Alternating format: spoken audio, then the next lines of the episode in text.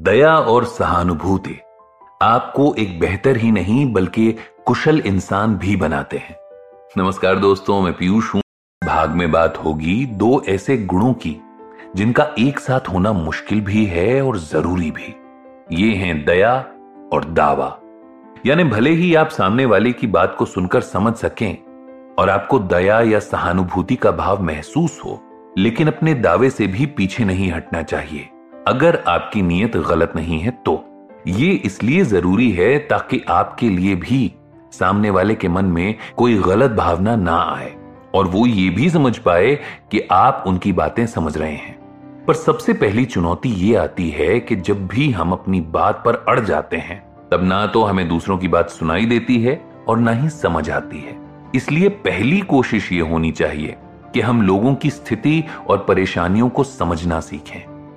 इससे हम अपने अंदर भी बदलाव महसूस करेंगे और साथ ही उनके लिए भी हमसे जुड़ना और खुलकर बात करना आसान हो जाएगा। सहानुभूति का मतलब ये बिल्कुल नहीं है कि आप सामने वाले की बात से सहमत हैं या आप उनकी बात बिना सोचे समझे मान जाएंगे। यहां उदाहरण देते हैं कि मान लीजिए आपकी पत्नी से झगड़ा हो जाए और वो आपसे नाराज हो जाए। अब ऐसे में पहले कुछ सेकंड लेकर अपने दिमाग को तैयार कीजिए अपनी पत्नी की बात को सुनने के लिए। फिर जब वो आपसे अपनी नाराजगी की वजह बताएं तब खुद को बचाने की कोशिश ना करें। पूरी बात को धैर्य से सुनें, उनकी आंखों और चेहरे की तरफ देखकर उनके भाव समझें। उसके बाद उनके हाथों पर गौर करें और उनके हाव भाव देखकर उन्हें पहचानने का प्रयास करें। वो महसूस करके देखें जो आपकी पत्नी कह रही हो। ये माने कि आपकी किसी बात या बर्ताव का बुरा किसी को भी लग सकता है। अब बारी है आपकी। उनकी बात को समझते हुए उनसे अपने बर्ताव की माफी मांगें। उनसे सच्चाई से ये वादा करें कि आप आगे से ध्यान रखेंगे और आपने जो कुछ भी किया वो जानबूझकर नहीं किया था। लेकिन इसके बाद बात यहीं खत्म ना करें, धीरे से अपना पक्ष भी जरूर रखें।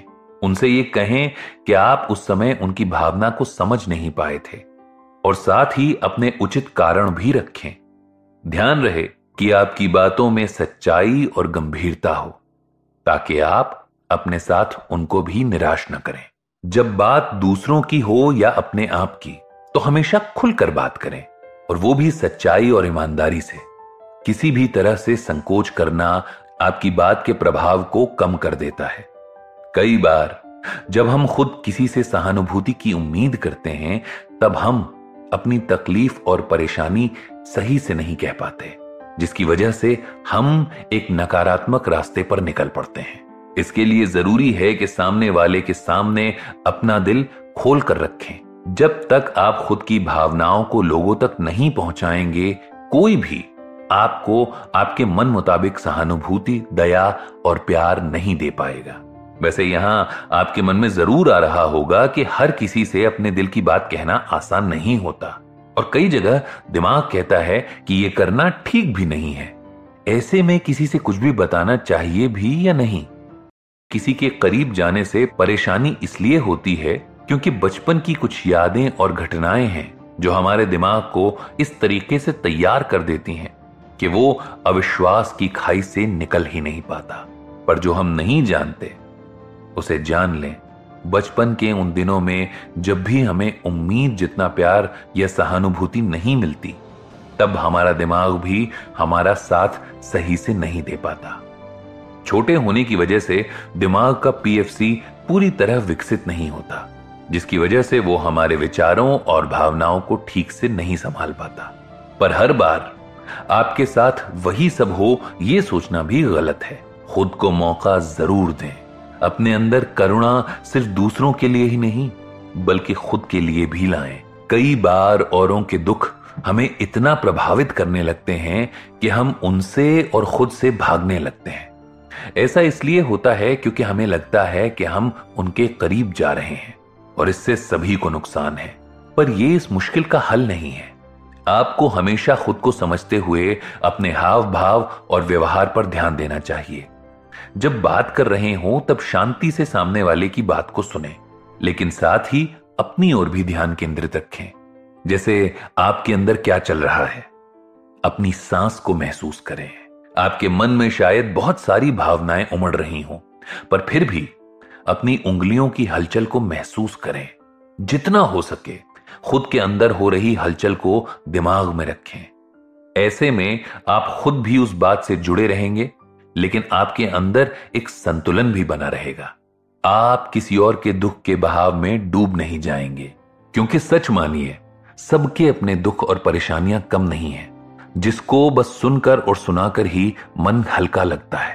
अब आते हैं सबसे काम की और जरूरी चर्चा पर, जो है अपनी बातों को सही तरह से कहने का ढंग। हमेशा पहले अपनी बात को सच्चाई से कहने की कोशिश करनी चाहिए, बिना दूसरे की बात को काटे या बदले। हमेशा अपने अनुभवों से जुड़े रहना चाहिए।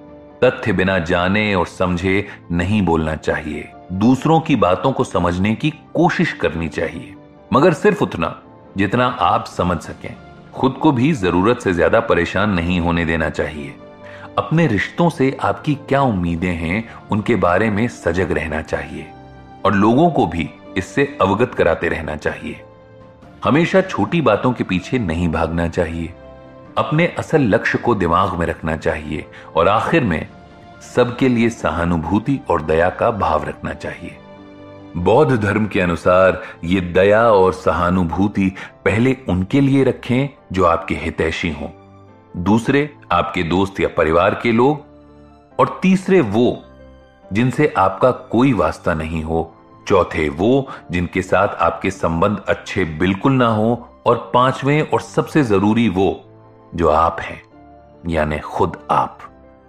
इन पांचों में से मुश्किल है उन लोगों के लिए सोचना जिनसे हमारा रिश्ता खराब हो, लेकिन यही तो हमें असल खुशी और संतुष्टि के भाव तक पहुंचाएगा। इसलिए बिना कोशिश के हाथ मत खड़े कीजिएगा।